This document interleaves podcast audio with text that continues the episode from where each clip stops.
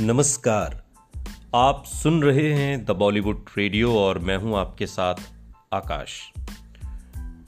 दोस्तों, आज किस्सा राजेश खन्ना का है और उस दौर का है जब राजेश खन्ना को जब ये लगने लगा कि उनके फैंस उनसे बोर हो गए हैं।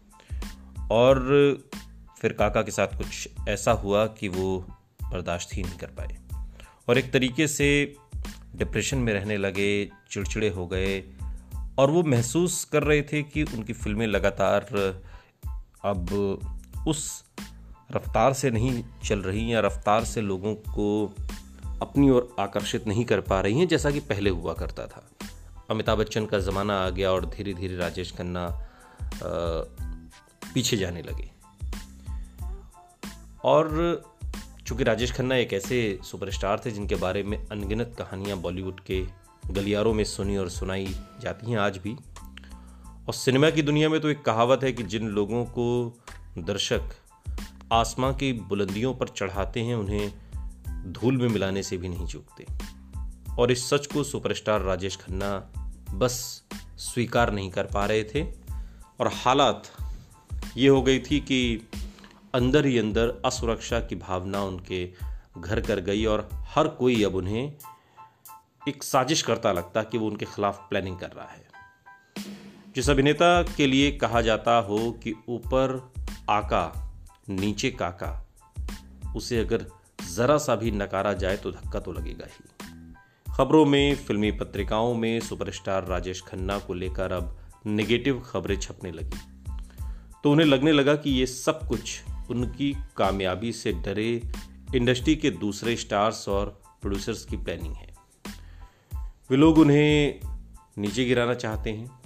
कई साल तक राजेश खन्ना का पीआर संभालने वाले अजीत घोष बताते हैं कि अगर उन्हें कहीं से पता चलता कि कोई शख्स उनके बारे में बुरा बोल रहा है तो बिना सच्चाई की जाँच किए वो उसके खिलाफ हो जाते थे। और इसी स्वभाव की वजह से काका अकेले पड़ते गए। दोस्तों से अधिक काका के दुश्मन बन गए। राजेश खन्ना ने मीडिया को दिए एक इंटरव्यू में भी बताया था कि अचानक मेरे कई दुश्मन बन गए थे। कामयाबी के साथ मुझे कई मुसीबतें भी झेलनी पड़ रही थी। एक्टर ने आत्मचिंतन करने की कोशिश भी की, लेकिन उन्होंने इतनी ज़्यादा फ़िल्में साइन कर ली थी कि संतुलन बनाने का समय ही नहीं बचा था। उन्हें ये लगता था कि उनके फैंस उन्हें ज़्यादा से ज़्यादा देखना चाहते हैं। इसलिए उन्हें ज़्यादा से ज़्यादा फ़िल्में करनी चाहिए।